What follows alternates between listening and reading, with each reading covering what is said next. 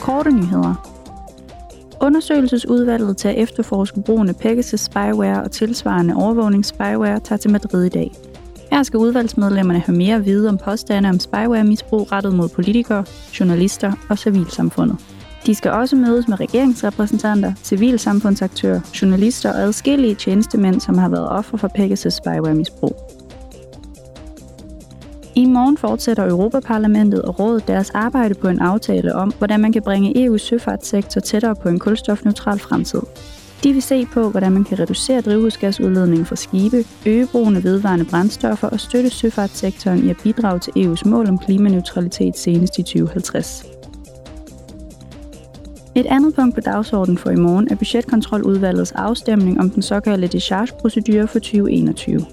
Udvalgsmedlemmerne har undersøgt, hvordan kommissionen og de øvrige EU-institutioner og organer har brugt årets budget, og de skal nu beslutte, om de vil underskrive regnskaberne eller ej.